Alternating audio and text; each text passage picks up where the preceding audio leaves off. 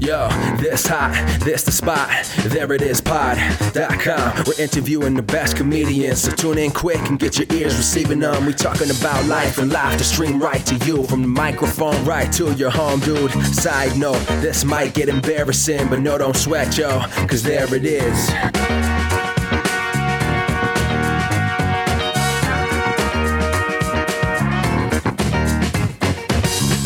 Welcome to the There It Is podcast, a comedy podcast to help you find your inspiration. I'm your host, Jason Farr. Let's do this. So glad to be back. We are back, baby. In New York City, that is. We are back in Brooklyn. And Christina and I are very excited to be back home. We were down south for Thanksgiving and Christmas and uh, New Year's and my birthday and my mom's birthday. All a blessing. But uh, we were away from the show, from the proper full episode show, and now we are back. Hope you are well, and we are back for a full episode. First full episode of the new year, and it is with best friend of the show, Rob, bro of the show, Trey, and girlfriend of the show, Justina. We are talking all that pop. We have a few pop culture topics that we are discussing in this episode. It was fun having them on. I hope you enjoy it. Hey, why don't we just get right to it? Here's my chat with Rob, Trey, and Justina. Well, thank you for coming back, the three of you, for another Pop Talk episode. We are joined by bro of the show, Trey. Hello. Best friend of the show, Rob. Hello. And girlfriend of the show, Justina. Hello. Hello. Hello. Uh, the Stooges, right? Yeah. yeah. Yeah. Yeah. Nice.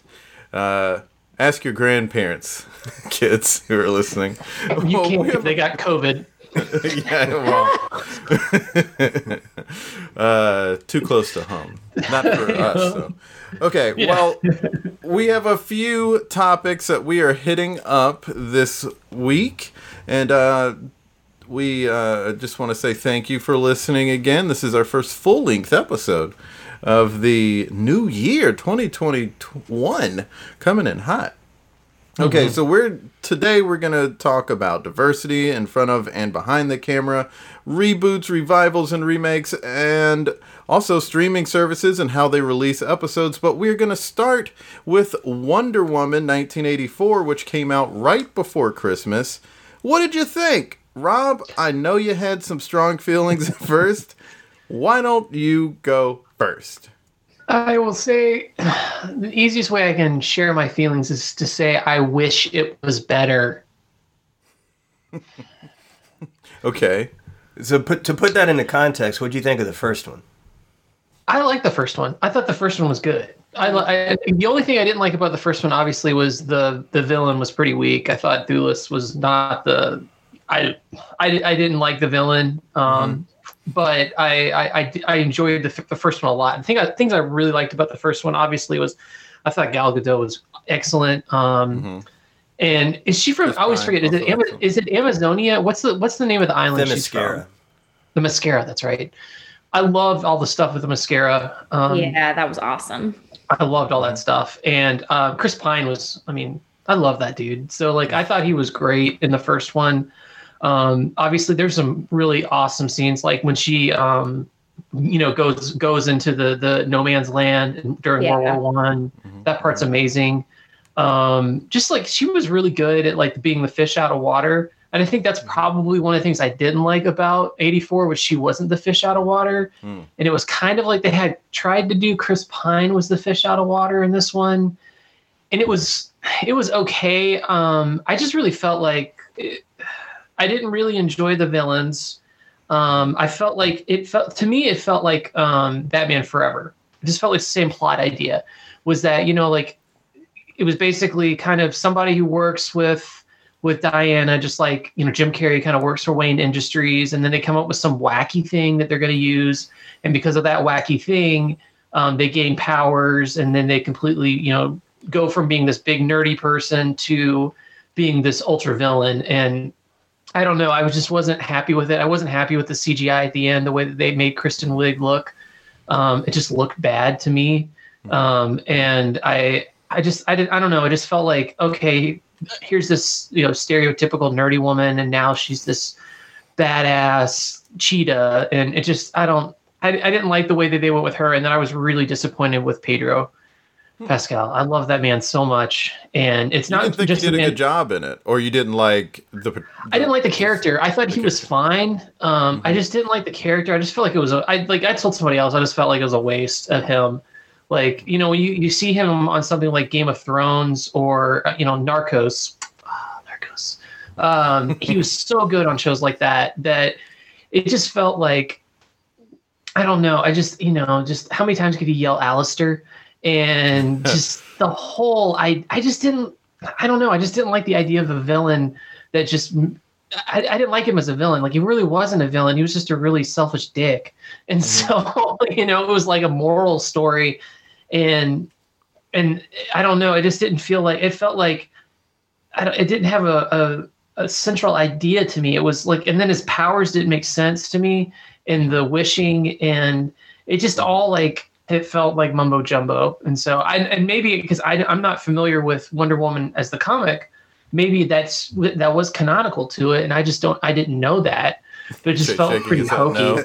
Well, Yeah. Okay. I'll say, as someone who enjoyed the movie, I didn't love it like I loved the first one. All four of us really Mm-hmm. enjoyed the first one. yeah. This one did feel convoluted in parts. It felt like there was a lot of story getting stuffed in.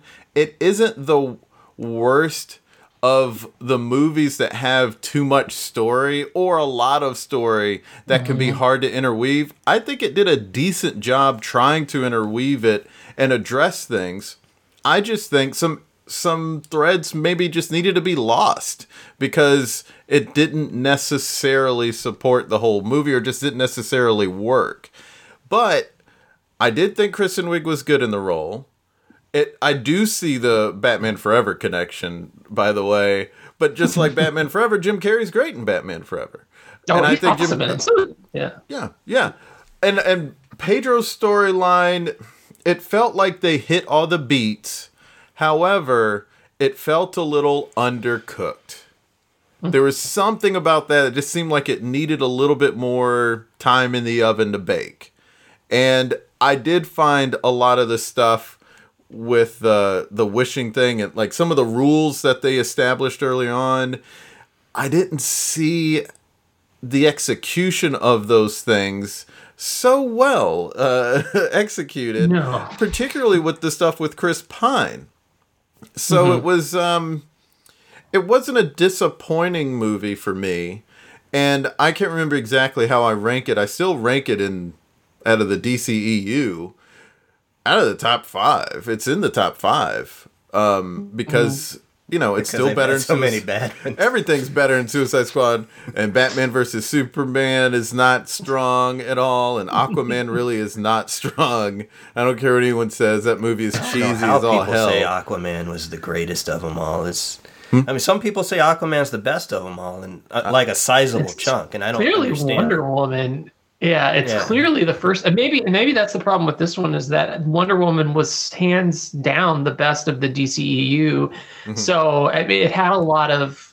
Unfortunately, it just had it. It had a lot to prove, well, I think and I feel like a sexist saying that. well, I think that the DCEU has this problem of two different members of the fan base. You have the people who also like Marvel movies, in other words, also like well executed superhero movies. Um, and then people who will fall for the like cheesy uh, stuff that's in there just for the sake of being in there type stuff. Like, I don't know, like a Fast and the Furious crowd. I think you've got both uh, in the audience for a DCEU movie. And the Marvel fans will say Wonder Woman, and the latter will say that it's Aquaman.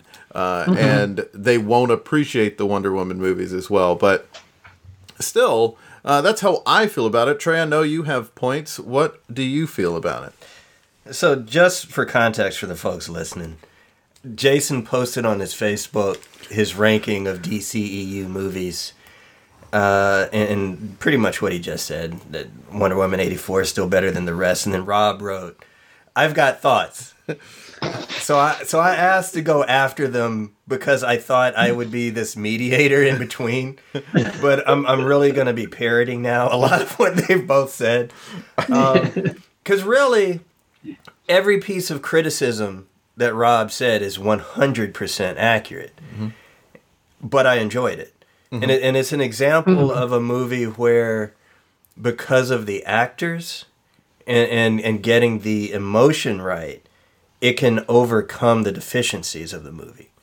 Whereas you look at, I mean, there are there are movies that make the same mistakes, or TV shows that make the same mistakes that I rail on, mm-hmm. because they don't execute it as well as 84 was executed just you know with within the context of having made the mistakes um, but but to your point about it not being fully cooked i know that the theme that patty jenkins uh, according to an interview she gave the theme she was going for is the don't cut corners sort of thing. And that's why she had the amazon competition thing at the beginning. Mm-hmm. And she mm-hmm. actually had to fight DC to keep that in because they were saying you either have to cut that or you have to cut the mall scene, and she was like, That's "No, we insane. need both." That was that was the best part of the movie, in my opinion. Yeah. Like, Yeah, I and that- loved that part. Yeah, and, and it's it's in part because the Amazon stuff was great in both movies, and that's part of what she was saying is that it was mm-hmm. great. But for anyone who didn't watch the first one, you still need that kind of introduction. And what she was going for was the lesson that Diana learned as a little girl mm-hmm. was the don't cut corners and you, mm. you have to learn to become a hero the whole way. And that was supposed to tie into her speech at the end.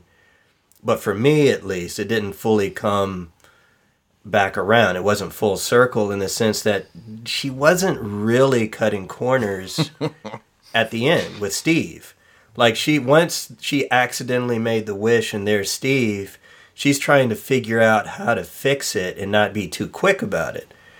They tried to mm-hmm. play it as though she's trying to keep have her cake and eat it too, but I don't really think that's what they nailed. I think it nailed her trying to do right and it, and just eventually having to give it up and and because of the fact that the wishing and, and Rob you're right the the rule for the wishes didn't make sense Didn't follow that. and they didn't explain it early enough so No. you didn't know that you lose something when you make the wish early enough to understand what the hell is happening especially then with how- Maxwell Lord Relinquishing your wish was supposed to work was very Yeah. loose. Yeah you And just then was say he it off like- into the wind and And was he like basically he, he was gonna die if people didn't wish? Was that basically what we're supposed to understand? Yeah, because he It's like- because you lose. yeah. Apparently, you lose the thing most dear to you when you get your wish granted, and so for him, it was his health.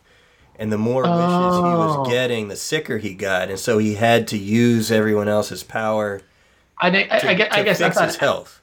I thought Alistair was the most dear to him. So I guess that that was confusing to me. I thought it was just pushing it to where he was going to lose Alistair. But that goes back to they they didn't have that set up right. A, they didn't Mm-hmm. explain the rules right. no.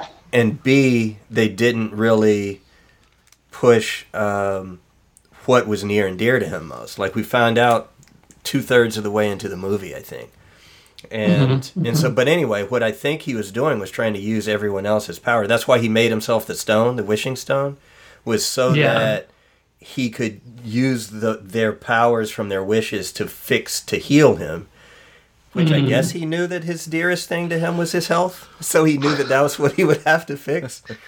Um, but then, why everyone else gets their literal wish? Mm-hmm. Kristen Wiig first gets Diana's powers without even Yeah, knowing. I don't that it- understand why she even got a second wish. because Maxwell Lord gave it to her or All right. something weird Well, like that. I don't know. There's but- a lot of issues. Um, yeah, but then, but but they get their literal wishes, Mm-hmm. but Diana gets Steve, but it's quantum leap. Like he's he, she doesn't really get Steve. Like Yeah. none of that stuff made Yeah. sense, and it didn't really tie in well, and it, it's it, it's a lot of bad stuff in a movie that feels better because of the Yeah. performances. it kind of reminds me of that line from from Community of Abed's about Johnny Depp. Is he a good bad actor or a bad good actor. this movie falls on a I think it's a weaker good movie. Mhm. But again, because of the performances, if you go based off the script, I think it's It's muddled. A lot of things not clear. Execution is what helps, but I don't think uh, there, I don't care who was executing it. There's no perfect way to execute in such an imperfect script. right. And I think even Lord, even him, once he got to the point where he understood he could heal himself by taking other people's powers, he still got cartoonishly power hungry, where he wants Yeah. every wish in the world. And he wants every world leader bowing down to him. It's like this is some. did this come is from? just some guy I who's just got thought Ponzi like some- schemes, who somehow knows Yeah. about this wishing rock, knows everything I- about it, knows Uh-huh. how it works, knows where to go. Yeah. It's like I mean, I, I just thought he was say kind of like I was just thought he was like Donald Trump, but paid attention in history class. Oh you yeah, know? that's exactly what I thought too. Well, I mean, Justina, they- yeah. I, I know you didn't see the movie, but why don't you chime in anyway? Uh, nah. to see it. Honestly, it got enough reviews, you know, that I don't think I I want to spend two and a half hours watching it to be honest. And I really liked the first one, and um, I I don't feel a need to watch one that might make me not like Wonder Woman. yeah, And I know you feel understandable. it doesn't- Well, well, can I, and this maybe we won't go on to this subject yet, but do you feel as a woman like, do you feel like uh, any type of like responsibility to support a movie like this because it is directed by a woman, it does start Oh, a woman. Interesting. Do you feel like do you feel like there's like you know I should probably watch this just because we don't get these types of opportunities? Right, right, right. Oh, that's such a good question, and I feel zero uh, of that. Especially because, like, I don't know. I have these streaming services. I'm not giving them anything except time. That's Yeah. it's not given to them. It's taken away from me. You know, I'm not buying a ticket to see this movie. Yeah. Yeah, and know? also you I don't know that you're so into comic book and superhero movies that you need to see representation in them. Yeah, Mhm. Like I could see a, if a woman who's super into comic books, she might have said yes to that question, but Mhm. you know, if Maybe, it's something yeah. where it's like I don't I don't care one way or the other. yeah. I'd be Yeah. interested in how this movie went the way that it went because Patty Jenkins is obviously a, a great filmmaker and she did a great Yeah. job with the first movie. Rob, to your point, Gal Gadot is is perfect as Wonder Woman. I think one thing that people don't point out is that she we saw her first as the grizzled uh, person in, in Batman versus Superman, the kind of not as cynical as Bruce, but the cynical, worldly, been there, done that person. And then she had to go backwards in time and play the naive version of that same person. And we're catching up to her Batman versus Superman self Mhm. uh, and, and Justice League self. So what she's doing is tremendous. yeah. So, was there some studio meddling, which D, you know studios in general do that, but obviously we've seen through the course of the DCEU a lot of studio meddling. Is that Ray Fisher. yeah? Is, is that what happened here, or uh, or was it just a bad concept not done fully well, or uh maybe a solid concept not executed well, or what Well, which we've seen through the DCEU. Um, concepts not being executed super well. Also, to your point about Gal Gadot, uh, four directors have directed her in that role, right? No, three. Snyder, Jenkins, Whedon. It's- I guess it's three. Yeah. Yeah. Three. Yeah, I mean, it's three different people have directed her in all these different films, and yeah, she's she's done a really great job. Uh, speaking of these other directors and uh, this other movie, the Justice League Snyder cut is coming out. Just quickly, how excited is anyone to see that, Trey? I've actually become more excited the more I've learned about it, and I'm not some Snyder stan. I, I do like him as a guy. Jason and I have talked offline that every time I see him in something, I see why the casts have gotten behind him in his vision because he's somebody where he's just infectious in, in a positive way, uh, even when there are things maybe a little bit wrong with the movies he's done. Uh, but hearing what his vision was for this movie, it, it's the better approach. Now, whether or not you can actually pull off Justice League the way he wants to do it at this point in time, timing is the main issue I think with his movies. Uh, I mean, he's had his own things, mistakes he's made, but I do think that DC trying to catch up to Marvel, which isn't possible by the way. You have to actually do the storytelling, but, but that that mentality I think is the main thing that hurt Snyder's movies. Um, but I think his idea for what this movie should be was the right one, and, and seeing some of the footage that was cut um, does make me a bit more excited to see it. Justina, did you see Justice League, the original? No. Okay, so are you at all interested in seeing the Snyder cut? I mean, it's going to be long, right? Yeah. Well,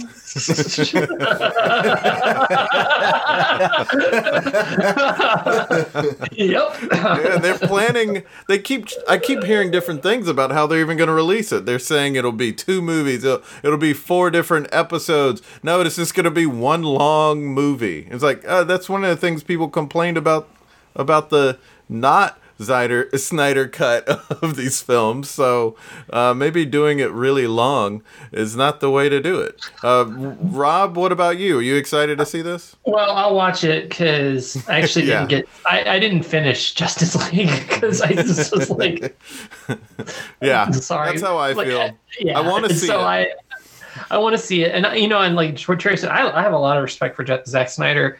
I actually, um, well, I mean, I, you know, I, I've told you before, the the opening of Dawn of the Dead is one of my favorite openings to a Yeah. Mm-hmm. horror movie ever, um, and so I think he's got a lot of talent. I actually kind of like Sucker Punch. Um, so I'm you're the like- one. Yeah, I, I, haven't seen it, so I can't talk trash about it. But I've Well, I don't. don't I- like there's it. just some really cool sequences in it. I mean, it doesn't. I, he's make- really good yeah, at that. He's he's- gotten yeah. an, an amazing eye. I think he Mhm. should be a cinematographer or co-director. Yeah, or he, needs, or he just needs a, a write. He needs a he needs an Aaron Sorkin writer who thinks Yeah. he can do. You know what I mean? Like who who's a little more involved than the average writer. Yeah. yeah. So, Well, next topic. There's been some talk about how streaming services release episodes. Dropping Mm-hmm. entire seasons at once got popular because it allowed people to binge. But the creators of The Mandalorian saw that releasing them like old school TV style, one episode a week, sparked interest and drew out the fascination with Baby Yoda. Grogu. Grogu. How do you feel about this? Should all streaming services do their shows one episode a week? The way shows like WandaVision have adopted? Or should they drop them all at once? Let's start with you, Justina. I think that I like it that different streaming services do different things. I don't want all of them to do any one thing only. And I, I actually like, even though it's like so frustrating, you know, because we're spoiled rotten nowadays with instant gratification, it- to wait week over week to see Grogu grow up, you mm-hmm. know, and like mm-hmm. bond with Mando. Like, I, I appreciated that I got to enjoy that show and be excited about it for like two and a half months or however long, you know. I think, yeah, it was about that long because it was like mid October to end of December. And, um, yeah, so so that's what that's that's what I think about it. But Okay. you know, I, I love a good binge, you know. Yeah, yeah. But the only thing about the binge is like the people ruining it for you because Mhm. ev- Yeah. some people can binge faster than others. Yeah. Rob, thoughts? Yeah, I you know the I like weekly, but I think because of you know like you know our age and what we liked is that you know nine o'clock on Sunday was HBO's time, and or um, eight o'clock on Thursdays was Lost, and you that was the time you got to watch the show, and I think that was when you could control the zeitgeist and when you could control the conversation. It was when everybody was watching at nine o'clock or everybody was watching at eight Right. o'clock. When it's, you know, you can watch it at three o'clock in the morning. I can watch it on Saturday at two, and somebody can watch it um, still on Sunday at, at five o'clock. You just don't get that that live viewing experience. So I don't see the point in releasing weekly because I mean, yes, you can you you do have that you have to wait for the next episode and if you're like me you know like with the boys or or with mando i was definitely watching it as soon as i could i didn't want it to get spoiled but you know what but i think back about like with game of thrones you know i just had to watch it nine o'clock. So that was that's when you watched it. And if you and if you were really into it, so I would just rather them release the whole thing. but I mean, I but unless unless they were going to do some type of this is the time it comes on, Mm. and I just because I just I don't see you know maybe I guess the way I look at it is it just drags out people who um, get the free week of a service, and so they know that they have to. You either wait till all the episodes drop, or you you know you Right. you've got to keep paying for the service versus you know just go ahead and watch the whole story. Um, but you know, I, I guess I guess for me, it's just you know slowly starting to miss how it, it's going to be like that, where we're just not going to you know, and everybody's not going to be tuning in at the same time to see, you know, does Tony Soprano get killed, which he did. That's why I went black. Um, don't don't at me, bro. But uh, he's dead. Uh, but no, I just I, I you know, there's like that. There was that time when we could all watch together and it's just I, I don't know if the once a week is really you you get the same type of conversation. That's interesting. Yeah, it's it's definitely a different conversation now. Trey, what are your thoughts? I guess I'm more in line with Justina, where you know, do you do you, whatever whatever way you want to do it. But in terms of my consumption, I've I've leaned more towards taking smaller bites because I did a little bit of the binging. Uh, so I watched Arrow completely out of order. I I watched the f- the third season was when I really started watching because that's the same season that The Flash came on. Flash. So I hmm. watched them once a week, and then in the summer I was like, I need to go back and catch up on this. So I was binging seasons one and two of Arrow, and what I noticed was I had I, I did not remember what happened in those two seasons nearly as well as as how I remember stuff in other shows that I watched the old school way. Yeah. And I Because you don't failed the city. Because you failed the city. Yes, I have. Um, and, and and I need to run, run Barry, run to watch the next one. But um, I, I I want to be able to absorb what happened and understand what's going on in the series. And there, there were actually studies back then that talked about exactly what I'm saying, where you don't absorb it the same, and you you can't. Um, real understand and analyze it the same way. Mm-hmm, mm-hmm. And and the other thing that you miss when you're binging is the anticipation. Mm-hmm. Mm. Like l- Rob, what you were talking about, this was this was the time to watch Lost.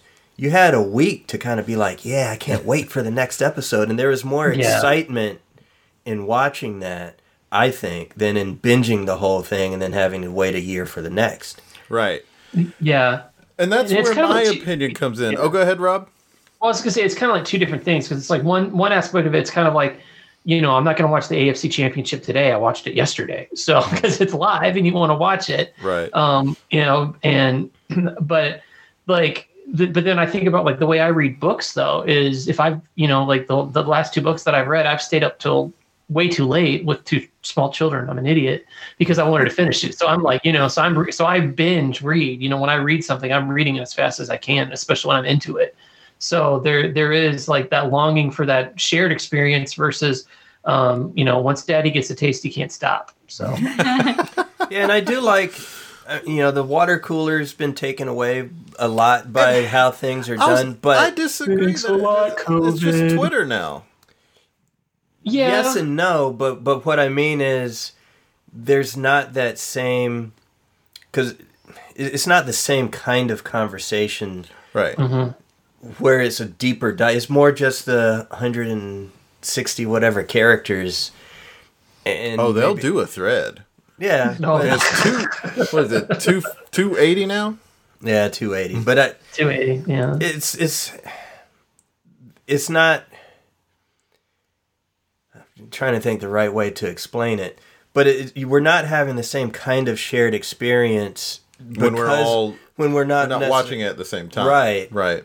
It's like when we all when we all have that same moment when you know they open up the hatch. You know, it's Right. like we were all watching it at the same time. right So but I, it's- and, and so yeah, that's where I think releasing once a week because even though this isn't the time that the Mandalorian airs this is the time that it's dropped and, and Yeah. a large Mhm. chunk of people are trying to watch it as soon as possible and then mm-hmm. you still are kind of joining the conversation and i think mm-hmm. that helps add to it also. I mean, I mm-hmm. understand that you've got folks who try to binge the whole thing immediately and they're talking about it, but they're also like Justina said, spoiling it for the folks who who can't who maybe are responsible. There are a lot of people not bed. engaged in that conversation because they're avoiding it. Right. Uh, Well, it's like well. it's like it's like Stranger Things. Like I mean, it was it was pretty much ruined for me that Bob got killed Mm-hmm. um, in that second season. Um, sorry if I spoiled it for anybody.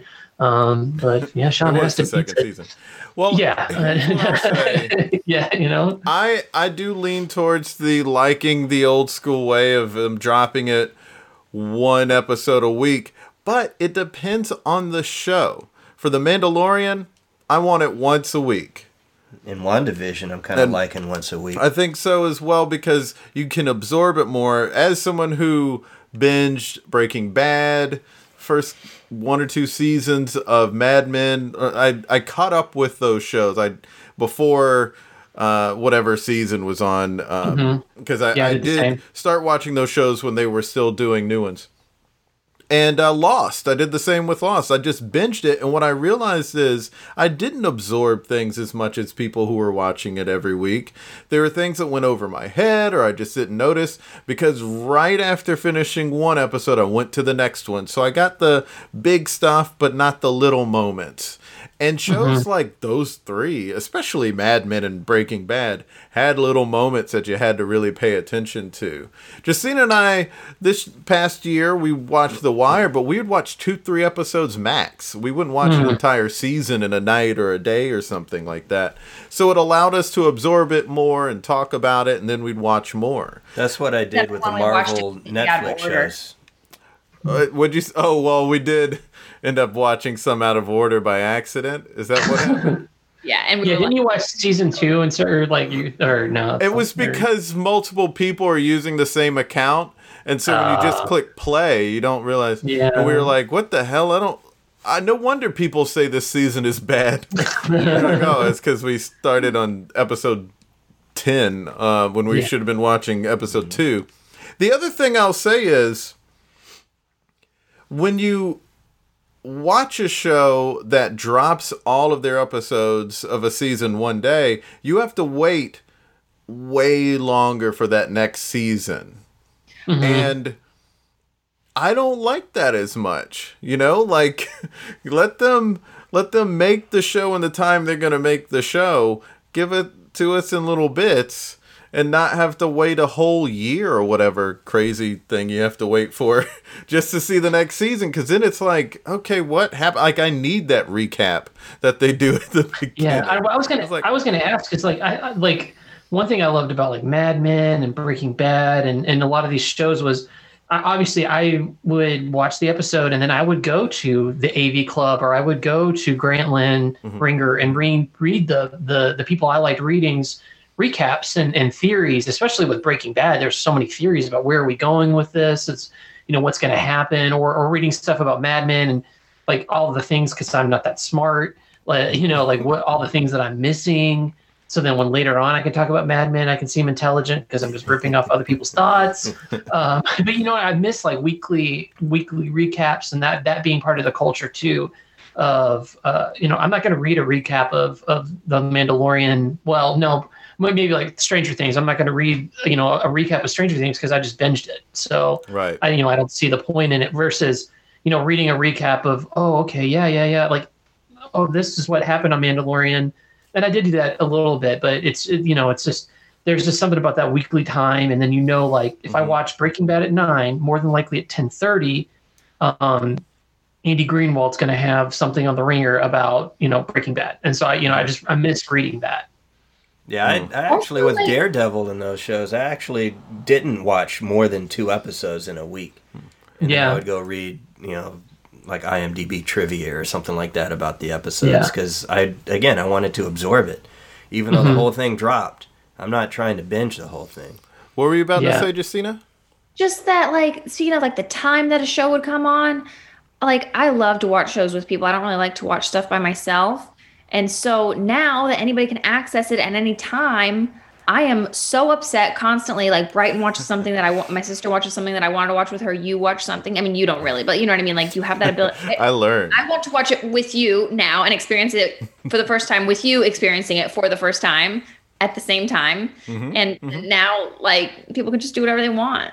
Yeah, that really pisses me off about your guys' relationship. Because I'll be like, Jason, have you watched this? He's like, Well, Yeah. no, me and Christina are gonna watch it together, and I'm like, Get the fuck on it. yeah. Um, I still have the last episode of um, The Good Place to watch because I was like saving it for Jacina. No, but I and then think Jacina was like, "Oh, you don't that. have I to." think I've given you permission to watch. Yeah, you did. But Yeah. I there was a long time of not watching it because I didn't know I had that permission. You need to have a healthy relationship like me and my wife where we don't watch anything together and we like it. I watched one episode of Bridgerton and I was like, I'm out. So yeah, we binged that hard. Speaking of binging, Yeah, I have not seen. Jacina and her family watch that, and uh, I'm fine with it. yeah. Let's talk reboots, revivals, and remakes. They have been all the rage for several years now in TV and What? film. I know, right? Many relaunching the latest. Many thought that relaunching the latest Spider-Man franchise came too soon after the Andrew Garfield Spider-Man movies, which came out shortly after the Tobey Maguire Spider-Man movies. When does it make sense to have a reboot or revival or remake? Trey, let's start with you. So I'd pose this question to you off hmm. camera, and it's in part because I keep seeing every time, literally every time, there's some kind of revival, reboot, whatever, something with the same brand name as mm-hmm. something that came out before. Inevitably, you have the deluge of comments in the mm-hmm. articles that say, mm-hmm. "Oh, Hollywood, can't you come up with a an original idea?" And and the real answer is it depends as to whether or not it makes sense. It's not the most fun answer for a podcast where you want more debate, mm-hmm. but but it really does depend. And I don't think what I've come to realize, based on all the different things that have worked and that haven't, when I was predicting right, when I was predicting wrong, is there is no formula to Right. this. But what made me wonder this even I've always wondered this, but I wondered it even more recently because of Walker on the CW. And typically that's the kind of thing where the studio's mindset, their formula is to take, hey, here's this thing that had a brand name in the past, mm-hmm. and we're going to update it because there's so much content out there, we need the brand name to be able to cut through the clutter. Mm-hmm. So that's really the reason why they're doing all this stuff. And so Walker Texas Ranger made me question do people now in 2020 and 2021 actually know this brand if you're Right. under a certain age? oh, that's mm-hmm. interesting. Well, that's the same thing I said about the A Team movie. And it's something that comes up with a lot of these is that there's some old property that the kids they're trying to appeal to now don't know anything about. they maybe didn't hear anything about it. Yes, Batman is something that everyone knows about, so you can reboot that. You can reboot Spider Man. Walker, Texas Ranger? I don't know. Miami Vice? even it's the same dude. He made a movie version of the show. Uh, people didn't know the show who were kids at that time. You know, it just uh, it it works when it works, and that's an unfair answer mm-hmm. because It- oh, it- there's there've been so many times beforehand where I thought, There's always Oh, an exception work, to the rule. and it did. You know, there's always an exception to the rule. right, And I would, you know, I would say case in point is obviously, you know, one of the number one shows on Netflix is Cobra Kai, and it's awesome. I love it. right, I, and it's I love it. one of the big shows in the zeitgeist, and you know. I was wrong about that, and I was wrong about Twenty One Jump Street. I was like, "Who?" Oh my God, I love 21 Jump Street. So 21 Jump Street, I think, worked in part because it was kind of spoofing the original, while Mm-hmm. also spoofing the concept of reboot. Oh, reboots. right. Like Yeah. Saved by the Bell reboot Right. that's going The Saved by the Bell reboot, which is fun. Well, Saved by the Bell, I put in a slightly different category because that's still More of a revival? syndicate. No, it's, it's syndicated all over the place still. So people Oh, still People know have Same with Full House. yeah. Yeah. so people are still exposed to it, and that's where Mm-hmm. like Roseanne before she got herself fired off her own show. that made sense to me because it's still syndicated all over. But the Murphy place. Brown. Murphy Brown made no sense to me because I didn't even watch a second of it. right, and then No it, it wasn't good either. The the revival Yeah. of Murphy Brown, but Will and Grace made sense because not because it was syndicated as much, but that election video that they did went viral. Mm-hmm. And it made everyone who loved the show say, "Oh my God, they haven't aged I and missed they haven't them. I lost want to beat." see it again. Yeah. Mm-hmm. So things mm-hmm. like that make sense, but then MacGyver didn't make sense to me. If mm-hmm. if MacGyver had been the son of, I would have mm-hmm. understood it. And if Magnum PI had been the son or daughter of, I would have understood it. But that's not the way they went. And again, who out of their target audience knew of those brands? Right. But those two are still kicking on CBS, and I don't know why because I actually don't think they're that Well, good. you know, I keep thinking about it's like the they're- they they've got Equalizer coming out now, mm-hmm. and it's like okay, most people are just thinking it's the female version of the Denzel movie because they don't realize Equalizer was a television show, you know, and so Mhm. and not that I I mean I you know I love Queen Latifah, so cool, go for it. But I mean I'd rather just see her play that character from Set It Off again. But uh, you know, it's like I I you know like there's just so many things that it's like oh this kind of worked in the 80s and let's let's go for this or Mhm. let's try it. Whereas something like I think Cobra Kai is. You know, I, there's a lot of people like me that just absolutely loved Karate Kid and obsessed about the fact that the kick was illegal and he shouldn't have kicked him in the face. And what would Johnny Lawrence be like? And when you really watch the movie, you're like, I don't know, Daniel's kind of a dick, and he kind of starts some of this stuff, and Johnny's just kind of defending himself.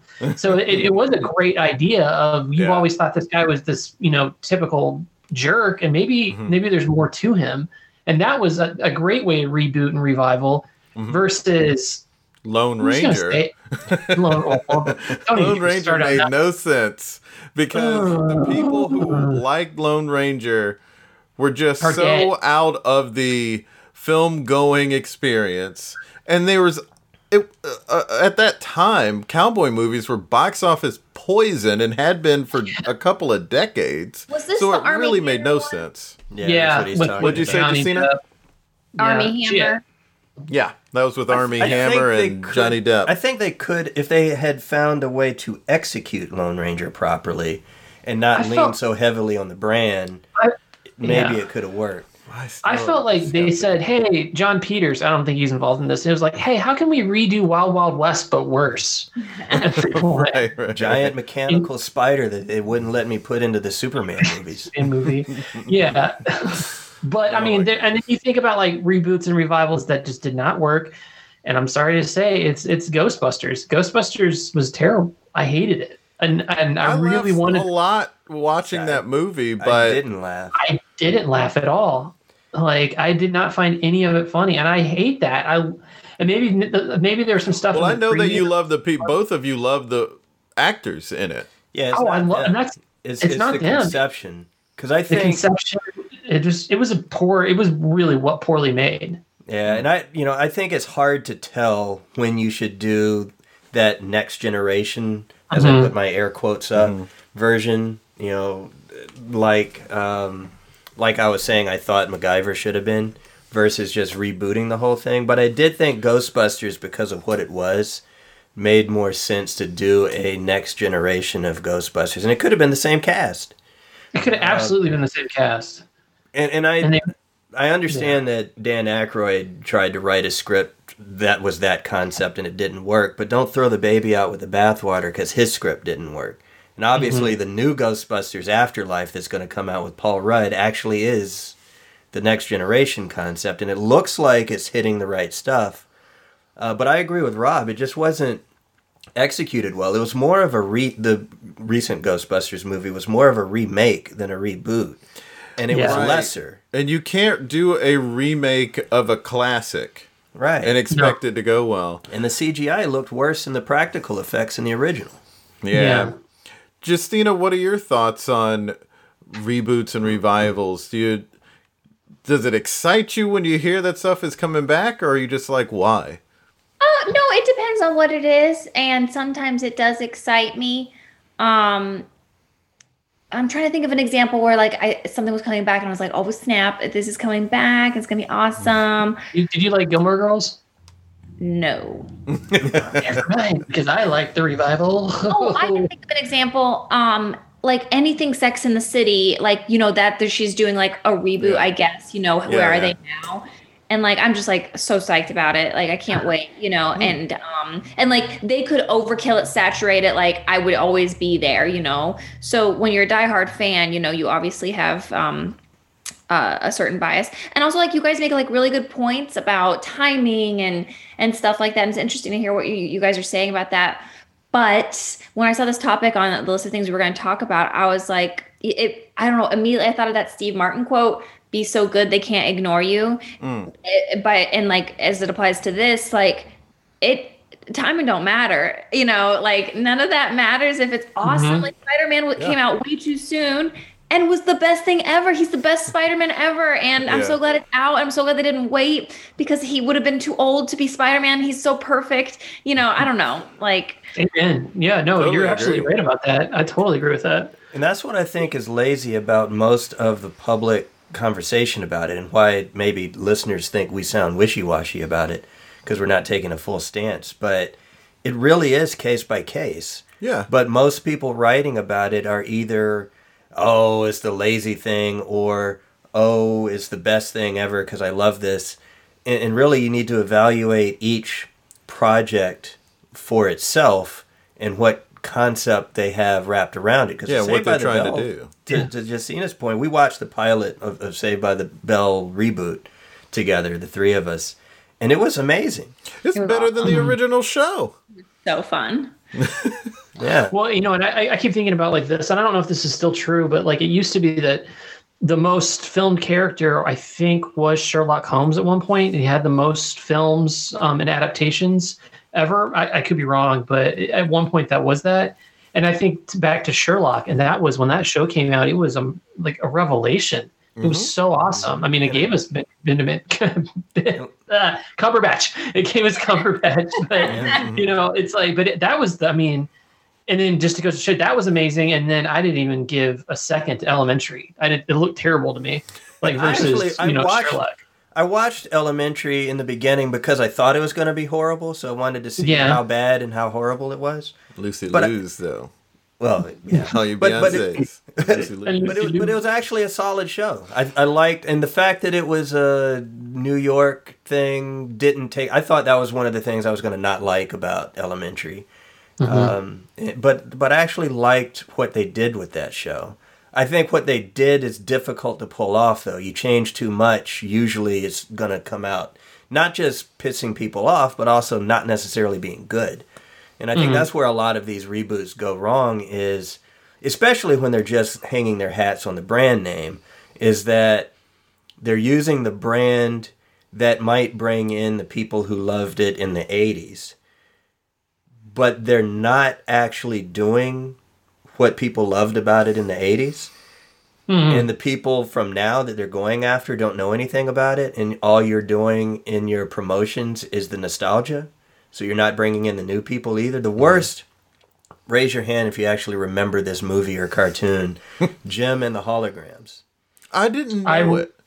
I know. I, I didn't remember. know it. And that's a perfect I- example of what you're talking about. I, I didn't see a second of the movie, but I remember the preview, and I, obviously I watched. I watched the show as a kid. I think even Molly Ringwald is in the remake or the the live action movie. It's like, who was that for?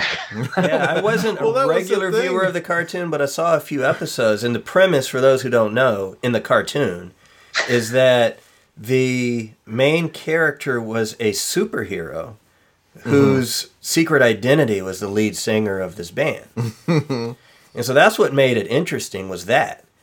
The movie did none of that. Yeah. no, it was just like it was basically about a, a, a YouTube star who becomes a who gets jaded by the music industry. You know, it's like Yeah, why even do it that way if you're going to Yeah. use that property? Right. But I will say there were a bunch of 30 something year old dudes saying, "Oh, this they messed this up." And I was thinking, well, they weren't trying to make it for you. Obviously, like when I saw the trailer, I thought that's clearly being made for teenage girls. Which is why we asked the question: Why call it Jem and the Holograms? They could have Yeah. called it Susie and the the friends. I say if they the did same movie. the actual, sh- uh, like the actual Jem and the Hologram story, but made it for teenage girls, then I wouldn't have had a problem. Uh, seeing that trailer, I kind of assumed that's where they were going. It ends up that they didn't, but you know, I didn't have a problem with that. Uh, Rob, Maybe did you have it- any other thoughts about? Well, no, I was just gonna say, but maybe that movie ends where she goes back to her apartment,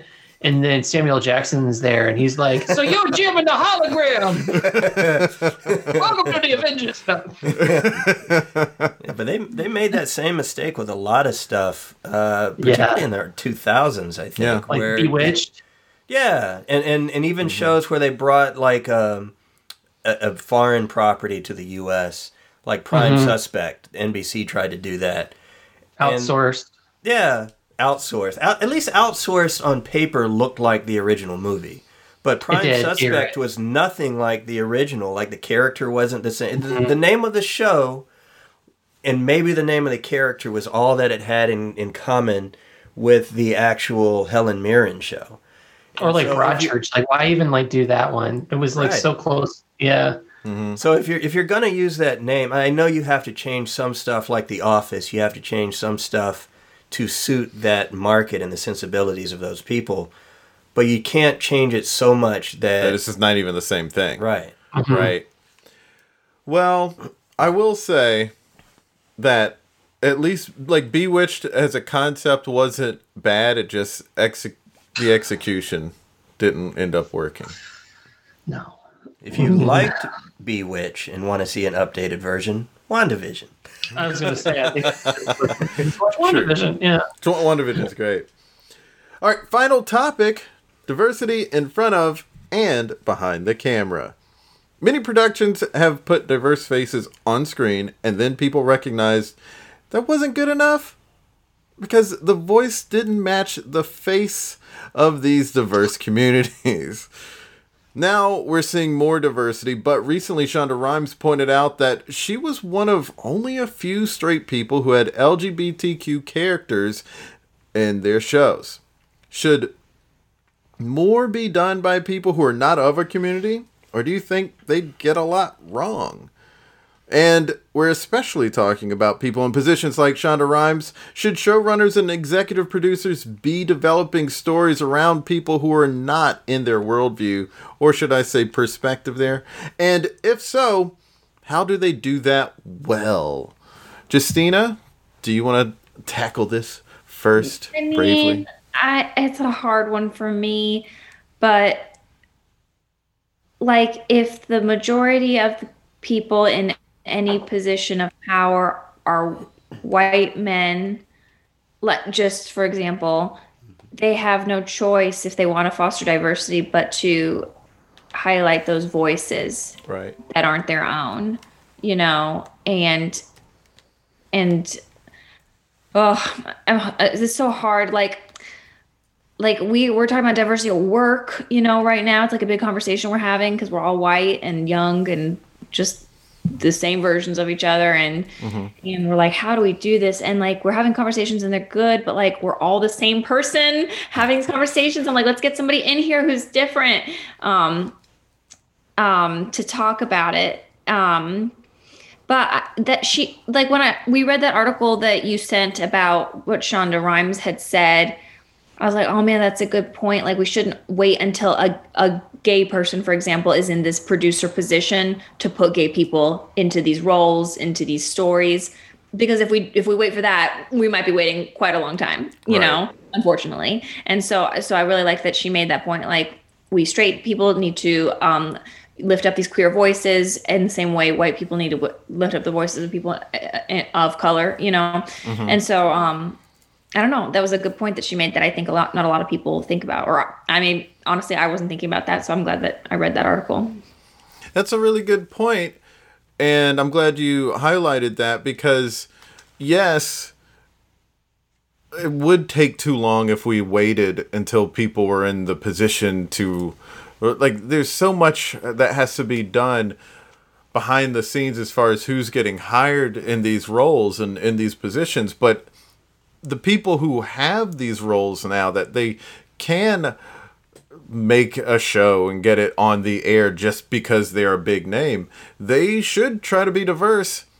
And i know I know there are a lot of people who are going to complain about the product because they're saying the voice is going to be wrong, or it should be written by a person, or it should be cast by a per like it should be cast uh, uh, with a person who is exactly like that particular thing, and that's a discussion that's being had right now about should straight actors play gay actors, and there are a couple of gay actors who said yeah, it's acting, and I've there's been some wonderful performances right. by straight people who are playing gay people. You're gonna tell me Tom Hanks is bad in Philadelphia? He's amazing in that. Yeah. So there are obviously uh, times where it can work out, but I I think you can do it well. And I think a lot of people have done a disservice to diversity and to the community because they were just doing it for the sake of looking like they cared, right? Like when they just mm-hmm. cast yes, a bunch exactly. of people on product comes out. Exactly. Like they will cast somebody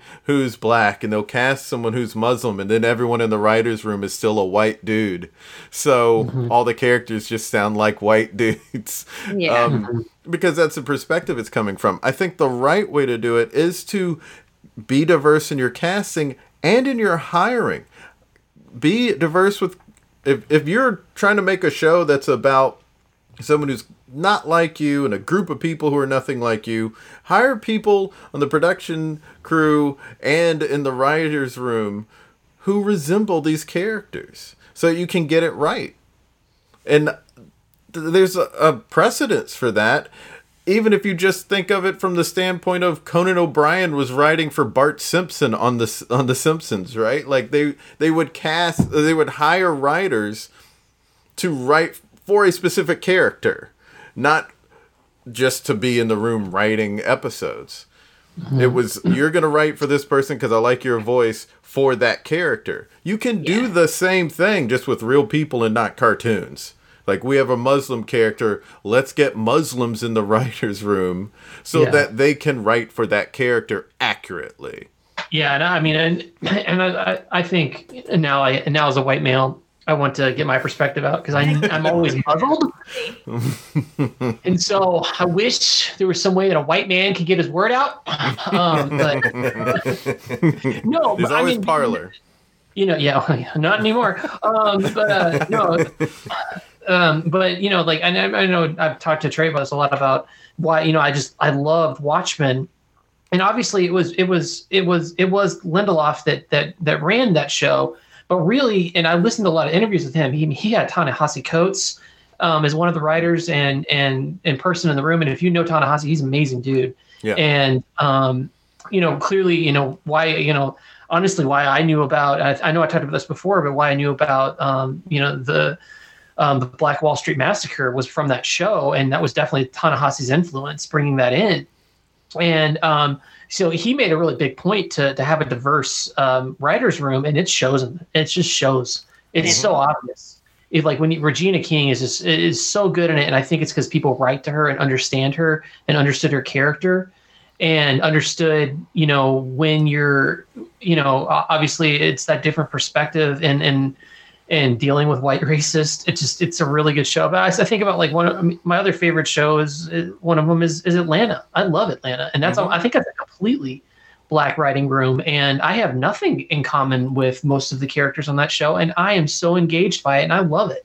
And yeah. it's you know it's one of my it's just absolutely one of my favorite shows, and and it's it goes to show I think that when you have an authentic voice and you have something to say um, that that that's a lot more entertaining than just having your you know I, I, need to actually check the box for diversity or I'm just not really listening to diversity because because you know enough people like me have shared ideas and there's a lot more ideas out there and when the stuff I think that's really connecting now is we you're letting those people um, have a say and I think that that's what I at least what I found stuff that I've really enjoyed is is stuff that's a little more authentic.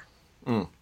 And I was going to say too, like one of my favorite Christmas movies that I've seen lately was um, Happiest Season. Did you guys see that one? No. With Mackenzie, I've heard Mackenzie good things. And uh, Kristen Stewart. It's awesome. It's a really good, really funny.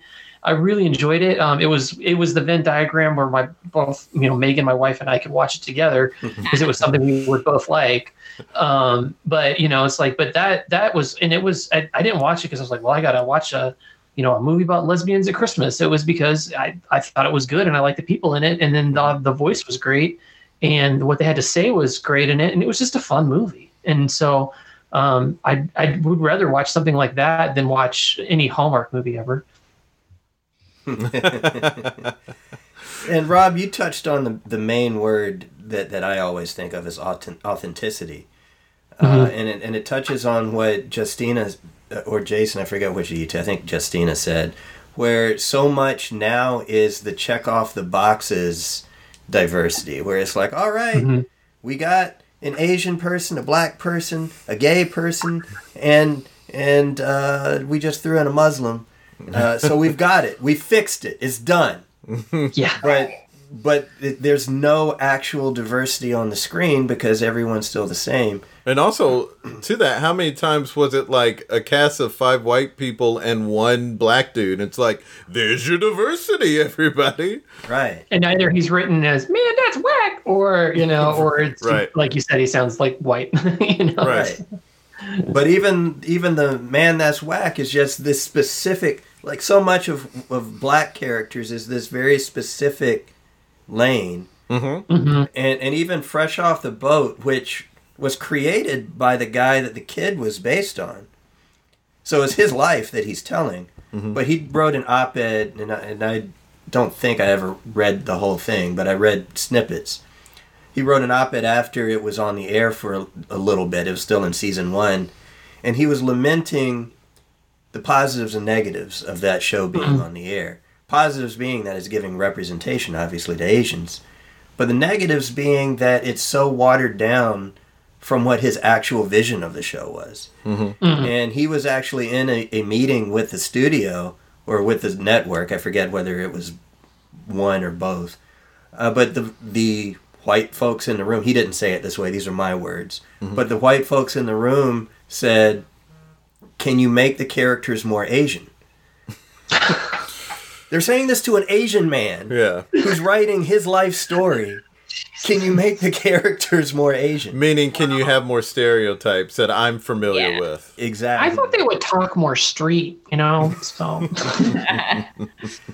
And, and so that's a lot of what we're all of us in, in whatever minority groups we're a part of are up against. And I was doing some research for a project, I won't name it, but Jason will know what I'm talking about, where I was looking at um, diversity and and uh, how affirmative action has been and uh, the need for more diversity. And a lot of this research has been talking about how folks who believed in it like you go back to the 90s when affirmative action was new and, and the advent of all of this people who believed in it then are now tired of it because they've heard it preached to them so much they're like get away from me with that mm-hmm. and you've got so many people obviously the last four years empowered a lot of people to think that their place in the us or in society in general has been trampled on and they need to regain it so you've got all of that going on too. And so I think the bigger issue is finding a way to have the discussion without sounding like we're the hall monitors mm-hmm. counting your diversity. Like mm-hmm. that, we need to really be real about it. And I think too, so much of the the way social the conversation is happening on social media is so black and white. Mm-hmm. When mm-hmm. really everything is shades of gray. yeah, And, and so you get where one side is shouting down the other side and nobody's listening, and there's all of this stuff that really needs to be out there and discussed that's not getting talked about. Uh, and, and even people who are well meaning, who are trying to tell a specific story that could be real, are shouted down either because it's not diverse enough, but maybe it's still an authentic story, or maybe mm-hmm. because it's too diverse and they feel like it's SJW. Mm-hmm. And mm-hmm. So or you don't want to. We don't want to be Bradley Whitford from, you know, from From Get Out. Get Out.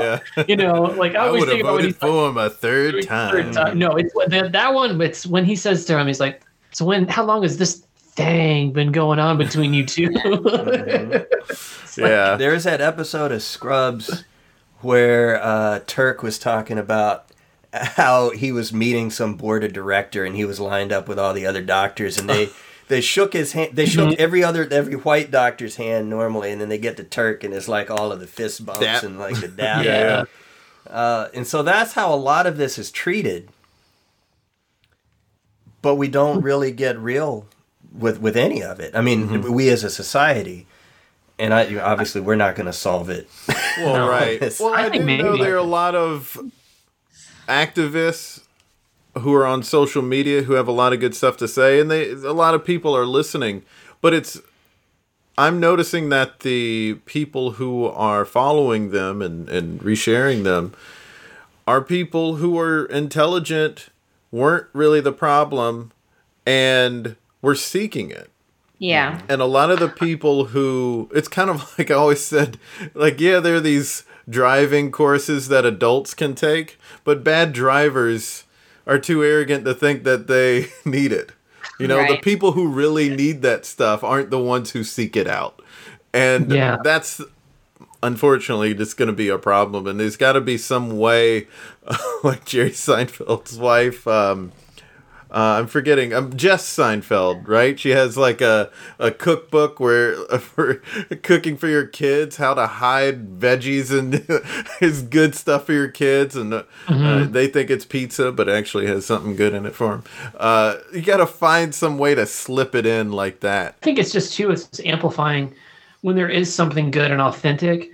You need to amplify it a lot, and I think that's that's the one thing is you know like it's amazing that like Moonlight and Parasite won. I mean, these mm-hmm. are movies you know movies that are very different, very non-white, and amazing, and like mm-hmm. such a different. I would have never known either of those stories, and then and yet I didn't feel like I'm like this is amazing. I love I love these different point of, points of view and and it's just so well made. And so it's like I don't know why you know it's like amplifying things like that and like the things that are good.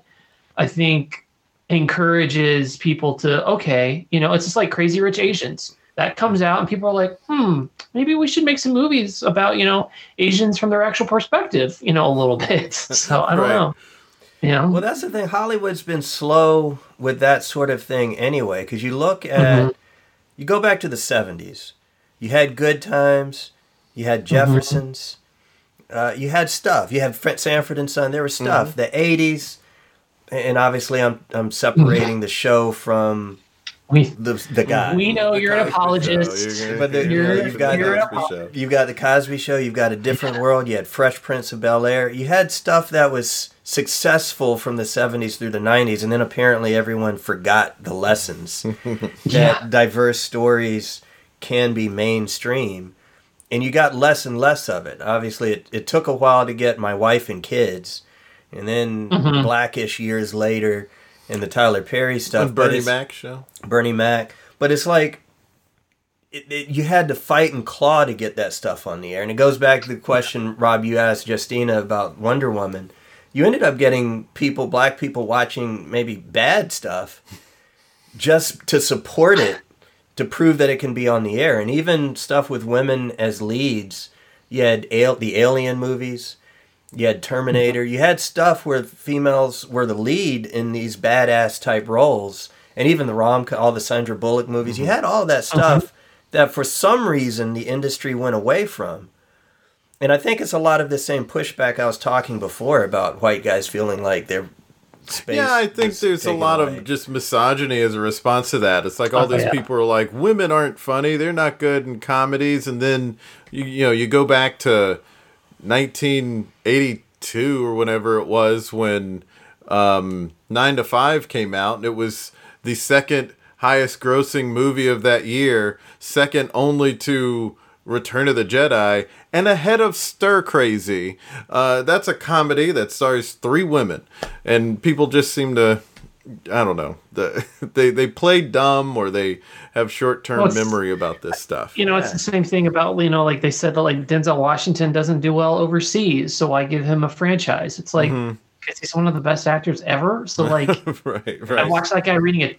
I don't care how many movies he made with Tony Scott. I'll watch them all because I love And him. those same people will say that will overlook how well it'll do on TNT or whatever. You Yeah. know what I mean? Or Like, they'll, they'll make another Mark Wahlberg movie with Peter Berg. Exactly. That- even though that movie's gonna have the same sort of box office success and then TV success, so then we're like, well, it does well on TV, it does well on video. It's like so do all these Denzel Washington movies. So I was working at ESPN in programming during that period of time when they branched out into scripted stuff. Mm-hmm. And so we were having a staff meeting about where we were brainstorming different stuff and presenting different ideas. Uh, and there were it was mostly white people in the room, but it was me and, and my a couple of other black people, and we were the ones who were just fighting for this one. Well, I'll, I'll get to that part of the story. So the the point is, they were talking about all these different people who've presented ideas for shows to ESPN, scripted shows, and Thomas Thomas Schlamme was one of them, Oh, wow. co-creators of The West Wing, and I forget some of the other names. Then they brought up Spike Lee wants to do a TV series version of He Got Game, My God. and I was my friend and I were at opposite ends of the room, but we were both in the oh my god, Yeah, this would was- be amazing. Jesus. And the stuff that people started saying, and by the way, let me say up front, my experience at ESPN was great. People were not racist. They treated me well. They were actually supporters of mine when I was doing Black History Month initiatives. Mm-hmm. So this just tells you where the different voices are that important. Mm-hmm. Because these are open-minded people who were saying, yeah, but you know, the concern we have with Spike Lee is do we think he'd be able to deliver on a TV schedule? it's like, My goodness. dude, this is Spike Lee. He delivers oh God. like he delivers all all the the- time. All and the so I- basketball players of that era that could have been on the show. I know. Right. So I was, I was making I was vocal about this point. It's like, but it's Spike Lee. He's delivered on all of his movies. He's come in on budget and on time. And why would we all of a sudden question whether or not he'd be able to hit the TV schedule? Mm-hmm. And I, That's I'm, gonna- I don't think he was the only film director, by the way, on the Yeah. list. But he's the only one where they question can he do a TV schedule. Yeah. And so then some people on the side were trying to explain to me why there's the concern. And they were like, and you know, his movie, it's not like his movies were the super blockbusters. I was like, what? right. And was one of the most successful independent movies. Uh, a very infuriating story. Right. Yeah. And so this Yeah. is what is happening in Yeah. these boardrooms all the time. I had, yeah. Well, there's another story I'll have to tell you after Yeah, the yeah. Tell us podcast. later. because Yeah. I can't. This is this one is we to should- putting too much on blast. Right. But the point is, that's what's happening. And there, there are these shows where we've heard recently, like All Rise is a show I'd watch, and and Mhm. I'll mention it again at the end, I'm sure.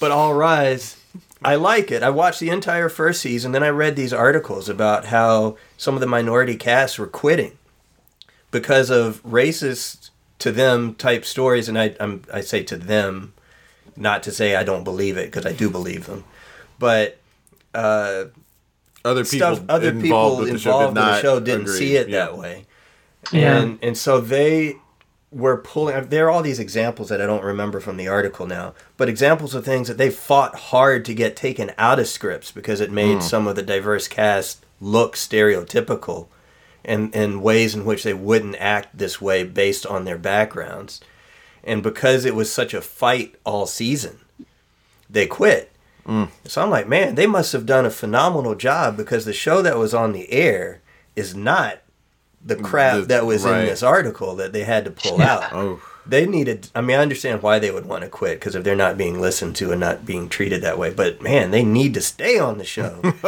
to keep the show from going that way. Yeah. Because that, that's a good show. And like to me, it's a strong black woman who and, and I'll evoke the Cosby Show again. I think one one thing that was done well about that show, and I, and I see about All Rise also, is that these were truly authentically black characters who don't go around saying, I'm a black character. and whereas another right way to do it is a, a different world or Black Lightning or Luke mm-hmm. Cage, where the term that, that was used, that Jan, uh, what's her name? Jemele Hill used to describe Luke Cage was unapologetically black, mm-hmm. which is right. They're very authentic. It's not stereotypically black. It's authentically black and unapologetically so. And you, there are all these different shades, no pun intended, to how blackness exists. And all of that needs to be displayed Yeah. and and I thought that All Rise did it that in a good way uh, with the black and Hispanic and Well, it reminds me of that song in CB4, the Chris Rock movie. And I'm black, y'all, and I'm black, y'all, and I'm blackety, blackety, black, y'all. There's a guy just like overdoing it to to be like I'm black. Uh, and it's of course making fun of the productions where people were overdoing it in this it's like the opposite of stereo. It's on the the same sort of path of stereotypical. You know, it's like one is supposed to be positive, and the other is supposed to be negative. But th- this is people trying too hard to to evoke something positive uh, instead of something real. Yeah. Well, let's wrap up with talking about something we would recommend you watch or skip. And Rob, why don't you start us off? Uh, well, I'm going to go with my watch. And uh, unfortunately, there is a lot of white people in this, but I feel like I should have. But it's just the last thing that I watched, and I and I, I truly just loved was Ted Lasso. I, I finally I, I got a new iPhone, and so part of getting a new iPhone is you get to watch Right. Apple TV. So I was like, well, let's do this finally, and uh, kind of big spender here. And uh, so I finally had to watch it, and I binged it in one night, very regretfully. Binged it one night. Well, I got a Apple product almost a year ago, and my Yeah. uh, Apple TV Plus is about to run out, so I have to binge that. Uh, what's You- your skip? Uh, Skip, I'm gonna I'm gonna just gonna say this because I don't know if there's a lot of David Ayer fans out there, but I watched The Tax Collector last night with Shia LaBeouf, and I don't know the main actor's guy. I've never seen him before. Um, I'd say skip that one. Um, you know, just watch Training Day. Just you know, let you know, just don't or maybe end of watch if you like David Ayer, but like just you know maybe just watch Training Day again. You know, you don't really need to keep rehashing that same story over and over again. Justina, do you have a recommendation for watching or skipping or both? Yes, I have one for both. Um, for watching, there's this show. It's a British British show. It's called How the Other Kids Live, and it's a um, reality show, but it's awesome. And it's about these kids that have play dates with other kids. There's always three um, that have different backgrounds, whether that's family income or religion or um, anything. And man, it's awesome. And like all the kids are like this really fun age, like between eight and 10 years old, which is just like tons of personality. And um, honestly it like fits into this conversation because like we're talking about diversity and exposure and like they're like getting these eight year olds in it you know? And it's kind of interesting to see how they um, react. It's awesome. I watched it on youtube. I don't know what other um, sources there are to watch it but it's called how the other kids live and it's really awesome and then if you're going to skip something, I would recommend skipping the last two or three seasons of Veep. It really left a bad taste in my mouth, and that show's so amazing. And then seasons like I and like even like the last episode, I, w- I started to watch it with my mom while we were here in South Carolina, and like I couldn't. It like made me feel weird because like I know how it ends, and it's so terrible to Mm. And me. that's why I haven't because of how How I Met Your Mother ended. My watching the syndicated episodes went away. Yeah, Justina. So to your point, what happened to Veep is very similar to what happened to The West Wing yeah, and what happened to Supernatural. Is that the original person who created it, yep, was writing it, left the show, and it was a caricature of itself. And and v, Yes. it was more like when Dan Harmon was kicked out of Community. Mm-hmm. It was like, more Yeah. well, like we that. know the way they did it, so let's Mm-hmm. just do it. And it's like, ah, but you gotta think the way he thinks. Yeah, Do like it they were they were vulgar in the original episodes with the original guy, Mm-hmm. but it was to use the word authentic again. it was authentic to that that world and those characters, and later it was just they were cursing to be vulgar. I- But the only and- my only counterpoint to this is just the fact that there's this scene where they're like, "Stop the steal! Stop counting the votes!" And they're like, "No, we want to keep counting the votes. Keep counting the votes." It was so prescient. It just because that's what was going. You have in Detroit, stop the mm-hmm. counting, and then in, Yeah, yeah, and in, in Arizona, they're like, "Keep counting." It's like so. It was really funny to me. I was like, Yeah, Lord, I will. I. I will echo that those last Yeah. few seasons are rough, but um, there were a couple of characters who remained strong to the end, and it's um, Jonah, Jonah Craig. Ryan, man. uh, Yeah. who, um, was played by um, Gary Cole and Sam Richardson's character. Uh, both Richardson. were amazing any Yeah. season of that show. But yeah, what was happening overall was not Yeah, as because the good. other characters, maybe Gary less so, but the other characters were cartoons of themselves. yeah, they agreed. weren't really Yeah. who they were because they actually Right. cared about running the country well and doing good things in the first few seasons. They were just Yes. bad at it, and and their Yeah. egos got in the way. Mm-hmm, Um, and and uh, Reed Diamond, Reed's uh, what's his name? Uh, the one who was dating and kind of off and on Anna Chlumsky's Yeah. character. That Oh guy. yeah, yeah, yeah, yeah. Uh, Yeah, yeah, he yeah. was a, he was maybe arguably next to Anna Chlumsky the most capable of the staffers Right. Yeah. beginning. But then Dan. later they just made him Dan. this like Dan. Yes, Yeah. Dan. Mm-hmm. You know, he was just the sex addict guy who Mm-hmm. not addict, but sex guy who Power hungry. power hungry, but he Mm-hmm. but without the depth. right. Because he I will always say I hated hungry, that but- character the moment he um, was really shitty to uh, Tony Hale's character in that first episode, and I was like, oh, I hope they don't show this guy a lot because I hate him because he was mean to Buster. uh, what uh, What is your recommendation, Trey? So I actually will recommend All Rise Mm-hmm. uh, uh, until Okay. the racism of the showrunner. No, I'm I'm joking about that part. But but it's still it's remained good. I've watched the all the way up to the last episode, uh, and I think that it's handled uh, COVID well and real Mm-hmm. uh, without hitting us over the head with it. Uh, and they did a great st- at home episode to close out season one that I think helped solidify us getting a season 2 Um, so you know, I, I would definitely recommend that. And stay away, stay away, stay away from New Trek, unless it's Lower Decks. Lower Decks, the cartoon is actually good, Okay. but anything else that's coming out of the Trek world, I watch it. I hate watch it because it's part of a franchise I love, but stay away from it. It's stupid, schlocky, doesn't make any sense. We think we're hitting the beats, but this is actually dumb sci-fi kind of uh, stuff. Yeah, just watch Red Letter Media's take on it, and uh, They're not even watching Trek anymore because of how bad Picard was. This is the Like I guy said, just who watch what they did do, and then don't watch anything Yeah. else. Now, I think you should watch this. This is my recommendation. It's not new. Um, the last episode of the show was uh, over 20 years ago, uh, almost 30, I guess. Uh, and it's on YouTube, but it's Bob Ross. Okay, just Huh. just take in something happy and nice at least once a day, and I suggest Bob Ross because it's just wholesome. And uh, my skip is All Rise. No, I'm kidding.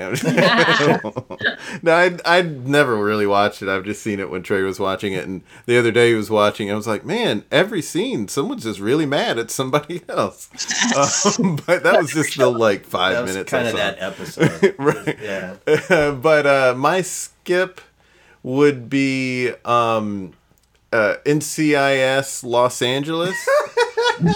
I've I have only seen the opening scene of an episode and then the like like five seconds into their their intro, their credits intro, and it was so laughably bad and ridiculous. Like, I mean, I'll just try to go through this quickly, but there's basically a scene where two of the cops uh, were trying to catch some killers or whoever, and they were in a van driving in an alley straight towards the two cops, like real, like pedal to the metal.